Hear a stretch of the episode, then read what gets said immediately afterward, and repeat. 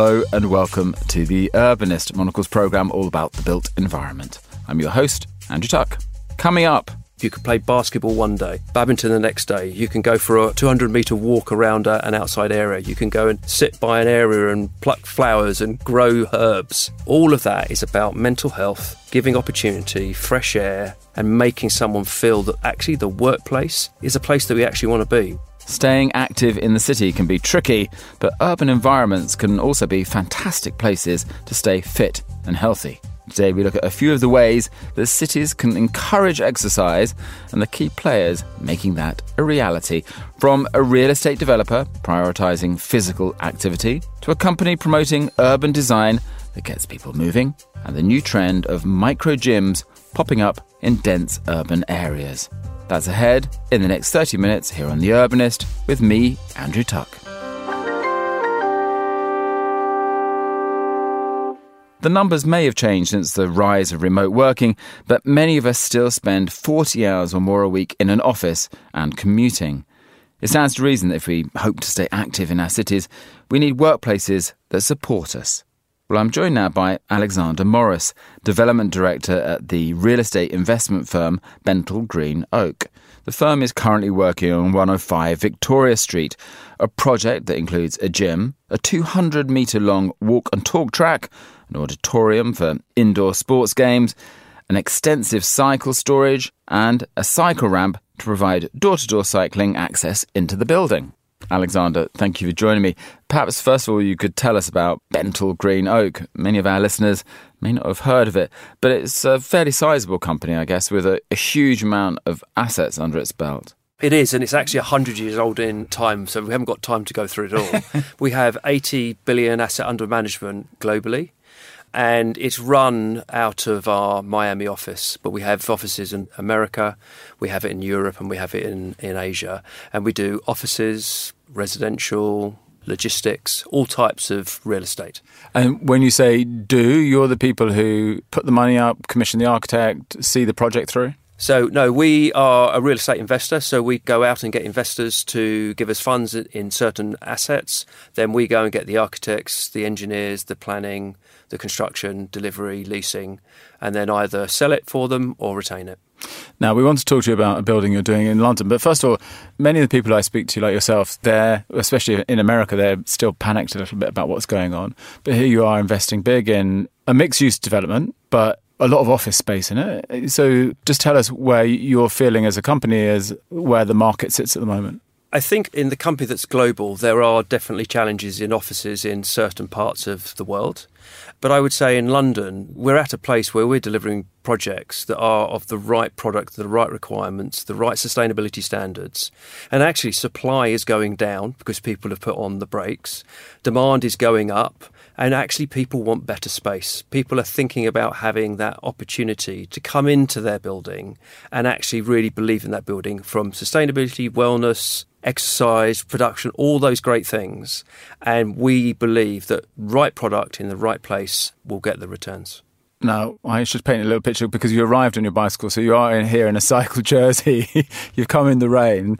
I wonder whether some of your personal bent has fed into this project, because what we wanted to talk to you about is a fascinating project for well-being, for health, so the things that have been stitched into it, I don't know, to make it appealing for clients or to make it just a nice building to be used? Where does that come in into the planning stage? So if I start with, I cycle 5 days a week to work, and when the weather's a little bit not so hot, I run into work. I swim 3 times a week. So exercise is really, really important, but I do it on my way to and from work. And therefore, that is an important part. So if you look at the history of the projects I've done over the years, it's driven about pushing sustainable travel, pushing opportunity and making sure that people can actually have a proper piece of wellness within the space. It has been slightly accelerated by pandemic, but we can probably come on to that a little bit later. And I believe that if you drive the opportunity for those coming into the building that think about sustainable travel, think about their health, think about working at the same time, we will actually get better returns for our investors because you're going to find occupiers that want it. So 105 Victoria Street has some wonderful things. You could play basketball one day, badminton the next day. You can go for a 200-metre walk around an outside area. You can go and sit by an area and pluck flowers and grow herbs. All of that is about mental health, giving opportunity, fresh air, and making someone feel that actually the workplace is a place that we actually want to be. We actually want to work there, rather than going back to the pandemic where a lot of people are moving into the worlds of working from home rather than coming to the office. So just tell us what's gone into the mix of mixed use here. It's a tower, it's a town square, it's various things. What's in the mix? So one of the important parts is we have a village square. The original asset was based around a village square. So you entice people to come in, and we're using local news retail. So it's actually the retail that's required for those of the occupiers, but also supporting the local community. So it's actually building in this link between the office, the occupier and the community, which is incredibly important. In terms of the other elements, it's all linked to sport. So there's a gym, there's a bike store, there's bike parking, there's basketball, there's all the sports you can think of, as well as what I was describing in the urban farm. So mixed use, it's got two levels of retail. The rest of it is office. Now, one of the things is you explained there's a cycle ramp. I believe you can cycle into the building. There's safe storage for users of the building. How much of that is aimed at the office residents and office users, and how much is public facing as well then? I think the first thing about the bike ramp, it is unbelievable and you can't describe it, you need to see it. But the purpose is that most people think the most important people to walk into a building are individuals that have come off a train. I think it's as important that the people arriving on the bike, if they're running to work or if they're using a scooter, is as important. So this ramp is a 3-storey high, massive volume of beautiful design that gets you down to 1,000 bike spaces, of which 600 are generally allocated to those that are in the building. There are 400 other spaces, of which they're split in medium term and short term. So if you're a guest and you're coming to a meeting and you want to cycle there, you cycle down the ramp, you can park your bike safely, you could go and use a shower or a locker. Or if you're a person that's coming to the gym from the outside, or you want to go and use the village square to pick up your groceries, you can cycle down there, park your bike. So it actually is thinking about bike sustainable travel as the most important part of it. So it's not just driven by the occupiers. I cycle quite a lot in London, and one of the things that often I go to a meeting when my bike is here at work, and I don't take the bike because I think, okay, I'm going to somewhere, I don't know where I'm going to be leaving the bike. We see the number of bike thefts in cities such as London. I don't want to leave it on the street. I don't want to come out and find them, my saddle's been stolen or something. So it prohibits you from doing the right thing. Lots of places have a bike locker, and maybe some places outside put their bikes. But this sense of security and just making it really fail-safe to take a bicycle isn't often very well thought of, I don't think. I think that's right, and that's actually one of the original briefs, is to say that we need to promote sustainable travel, so you've got to get people that are arriving to the building, whether or not it's the public. We've even spoken to the local school, and their teachers want a secure place to park so they can come and park in the building. It's about using the space. The one thing we can't do is deliver buildings with lots of parking that's empty. So this is about using it, promoting it and supporting the local community at the same time. So it wins all down. I, like you, have travelled many times on my bike, walked into a security guard with a big, no, you're not coming in. That is the thing that we need to change, and therefore creating this open, really inviting environment, it means that we want cyclists to use the space, as well as runners and walkers and others. No, I'm sure that this project has been long in the making, but some of the things you describe sound like reactions also to greater needs that we became aware of during the pandemic, mental health, this idea that you can step away from your desk and you can go for a 200-metre stroll in a safe, contained space again. Were those things stitched in afterwards, or were you already thinking about mental health some time ago? So the great thing I can say is all those ideas were part of the scheme before the pandemic. What the pandemic has done for us is massively promote why we made those decisions as well. So that's been really, really important. We work with a Danish architect, and if you go to Copenhagen, they are the happiest people in the world, so they say. But if you look at how they've worked, it's about outside space. It's about moving around. So using this architect, we're getting a lot of the ideas that are all through Scandinavia are coming to actually promote them. So the walk and talk, for me, is a really important one. Take the pandemic. I used to go for a walk in meetings in Hyde Park. I used to do that quite a lot, and it was obvious that that was an important part. So I got exercise, I was chatting to someone. So why not have a walk and talk, get out of your seat, go down, walk the 200-metre trap a couple of times and make a telephone call and then go back. So you're doing fresh air, wellness, as well as actually doing your job. So that, whilst I have no stats to prove this at the moment, I believe that increased the productivity of those that are in the building. as an investor, as somebody thinking about bringing these projects to life as a real estate backer, are you thinking of these things also as, you know, competitive edge? They are competitive edge, and that isn't a bad thing to do. But when you look now, there are going to be some towers that don't get tenants, and people are concerned about, you know, whether their buildings are good for the environment or what it's going to look like on their books in a few years' time. How important is it to be blunt and think, yeah, these are things that will win us the right kinds of people who want to be in our buildings? To be totally clear, if we believe, which we do believe in the climate crisis, you have to do a lot of things to buildings to make them the best. That's number one. Number two is it will make more money. We believe what we're doing will attract more people to us quicker, we'll rent it quicker, and also we will be the first in the row for someone to come and see. So we believe all of these are really important for the climate crisis and for people, but it will give us the better return. So it actually wins in both sides. Now, while we've got you here, let's just move a little bit off 105, because over the last few days and last few months, we've been speaking to so many people in your industry, in construction, in real estate. And I'm really struck that it feels like lots of things are aligning all at the same time. The industry, every industry is good at talking about what they do, but actually there feels to be a real moment of change with the players, the people. We spoke to somebody who is the CEO of a huge construction company and was almost evangelical about the good they could do if they get this right, and the materials they use, and making sure that, you know, they use a type of concrete that has less water in it, and that the glass is carbon neutral. Is this a moment of change for your industry? Well, I think it's getting highlighted as a moment of change. I think a lot of us have been working on it for the last few years, but it's been very short term. I believe that everybody who is delivering real estate globally has to follow this path, because there's only 10, 15, maybe 20% of buildings that will ever be redeveloped. We've still got a lot of those that won't be. So this is our moment to really make a difference. And we spend a lot of time looking at opportunities to reduce how much embodied carbon you spend. But more importantly, how do you reduce the operational carbon?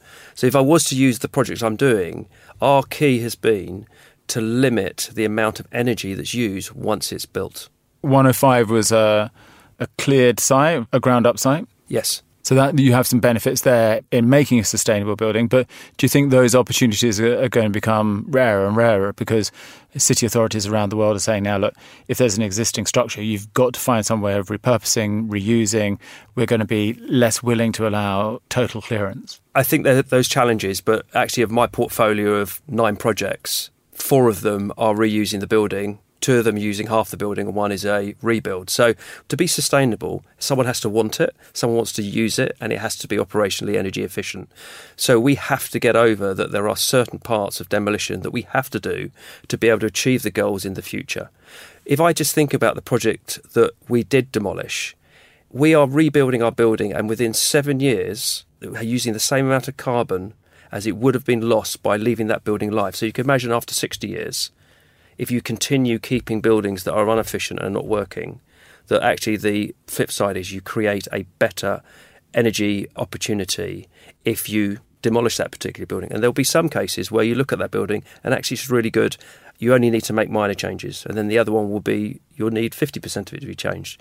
But every developer needs to look at this as an opportunity to make the best that they can do from an environmental perspective, whatever the asset, wherever the asset is, and whatever you need to do.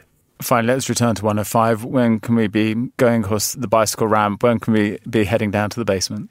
So it's completed in the second quarter of 2026, but I am actually had planning on doing a bike ride with a lot of people from the site that will end up in the ramp when it's first installed, which will be in probably about 18 months' time. And so we're actually going to be doing testing runs over the next 4 years. So we're going to have a lot of fun. Alexander Morris from Bentall Green Oak, thank you for joining me today.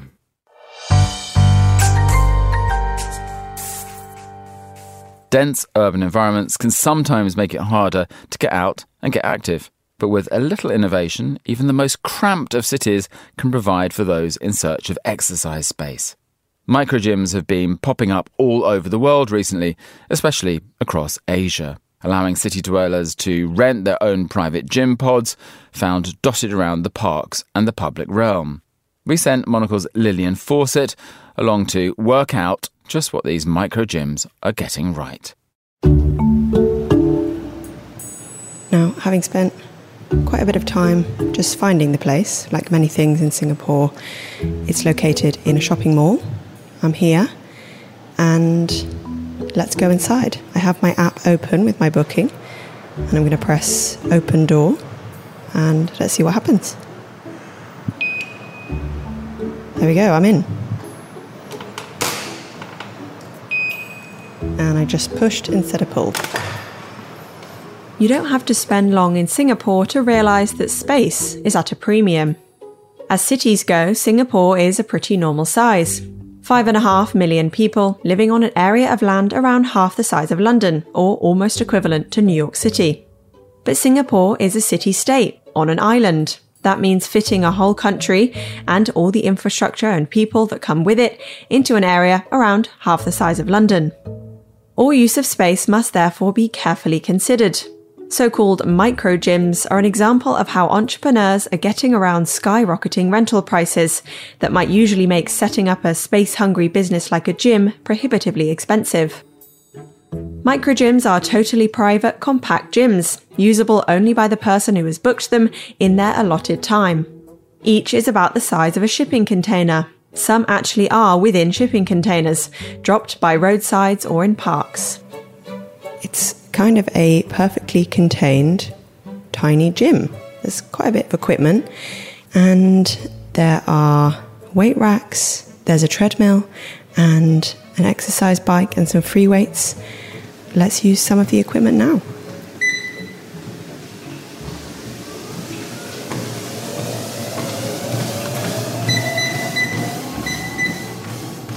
A local company, GymPod, now has dozens of micro gyms dotted across the city. Another, My Gym Lab, has also popped up. Booking the micro gym was a smooth process.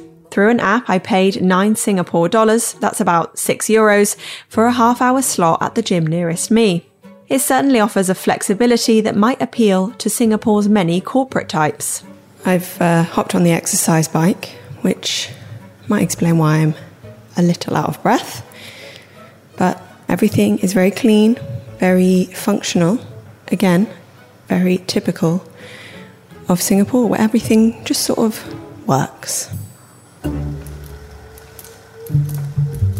The cleanliness is more surprising given there are no staff monitoring the micro gym. That's another way these startups have been able to keep costs down. Both GymPod and My Gym Lab offer interactive mirrors, customizable lighting and speakers for your music.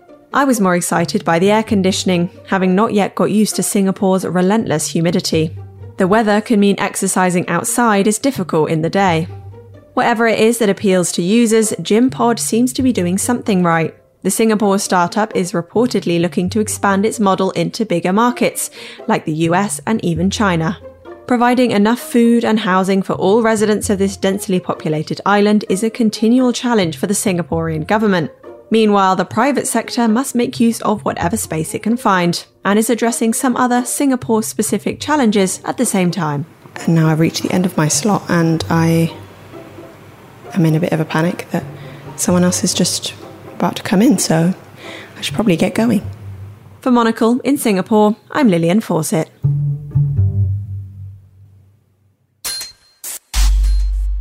So what part can urban design play in getting more citizens moving?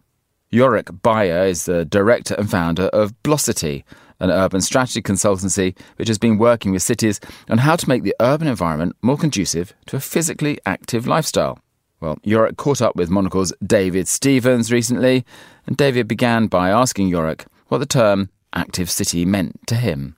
I think we know now, and science is very clear, but that the built environment has huge impact on our behavior. So there's very strong correlation between the way our environment, and that could be an office space, or it could be an outdoor environment, could be your home.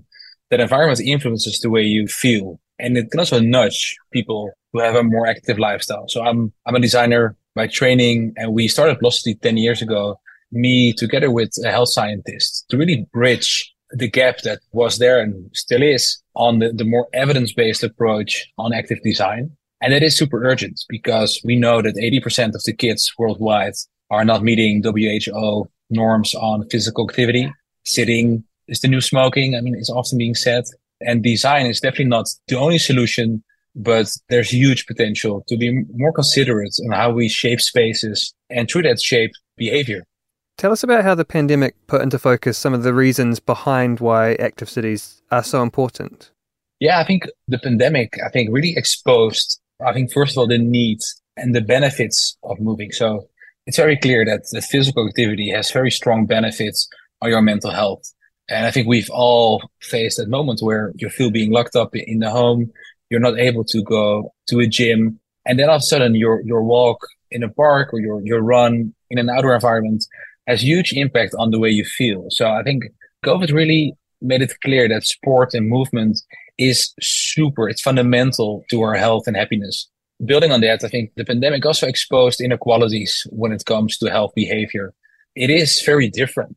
If you're in a lockdown situation in a flat somewhere in East London compared to being in lockdown in a big house with a garden around it where you or your kids still have the ability to go out and to play a soccer game. So I think COVID also learned us that there is huge inequality spatially in our city and that impacts health behavior. And then the consequences of that are enormous because we know and from science that children, for example, that have less access to sports and to play also have a slower personal development. They have a less chance to land a job.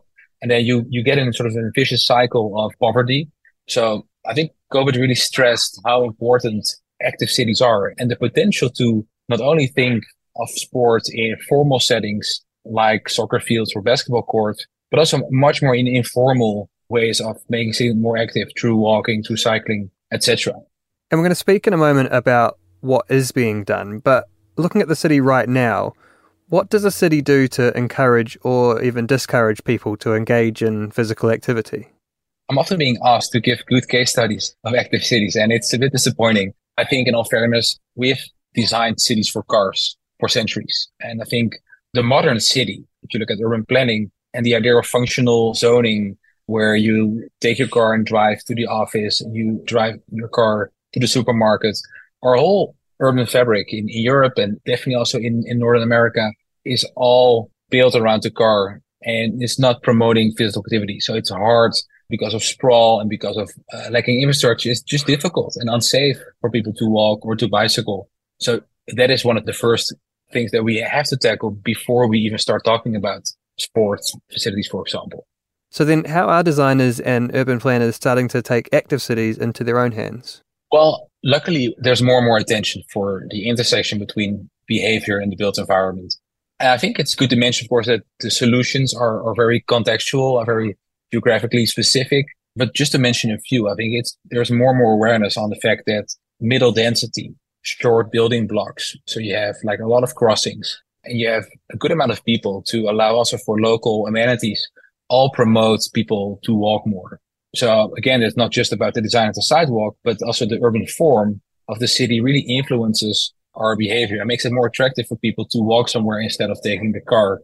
I think on the sort of a second layer, I think we're also coming back from that functional zoning that I just mentioned. I think the modernist city where everything was distributed in different neighborhoods and different parts of the city, I think we're seeing more and more mixed-use developments. And I think that's a good thing from a behavior point of view, because, again, it helps people to live in smaller and more local communities. And they're, again, being nudged a little bit more to go out and do something. I mean, for example, a stronger combination of residential areas with office spaces, with commercial functions, all clustered together. That's definitely one of the design solutions from an urban planning point of view to address this topic. And do you think, I feel like I know the answer, but is density fundamentally at odds with physical activities? Is there a battle between those two ideas and can they ultimately coexist?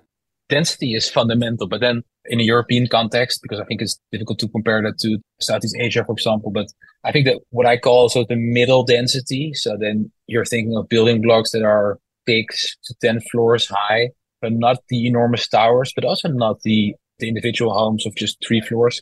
That middle density, 7 to 10, really allows for a good amount of people in an area to justify also commercial program, to justify public transport, for example, where if you push it forward, if you go then to skyscrapers and really high towers, then you see that the quality of the public space often is being really pressured.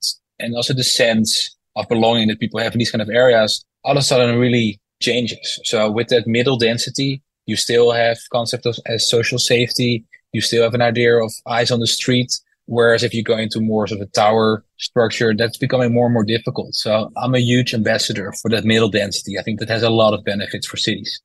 And I feel like this works into an idea that's been coming up a lot over the past few years here on the show. The 15-minute city, that's all about kind of making sure that active modes of transport can be used to access things in your cities. But do you think there's also part of that discussion that's about accessing sports facilities and places where you can engage in physical activity? Yeah, for sure. Yeah.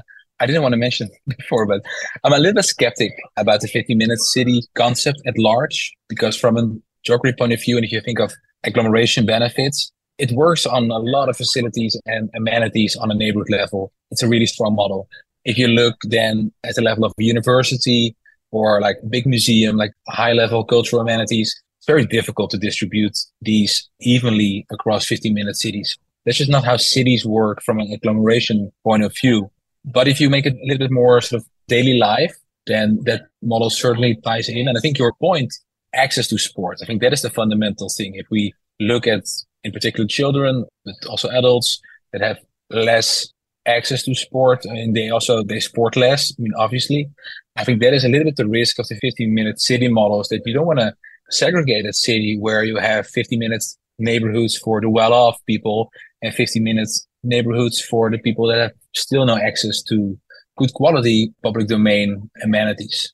Again, that's where I think that the equity and the equality still has to work on a city level. Yorick Beyer there in conversation with Monocle's David Stevens. And that's all for this week's episode of The Urbanist. Remember to sign up to the podcast to get new episodes direct to you every week. The Urbanist is produced by Carlotta Ribello and David Stevens, and David also edited the show. And to play you out this week, well, here's Olivia Newton-John with Physical. Thank you for listening, City Lovers.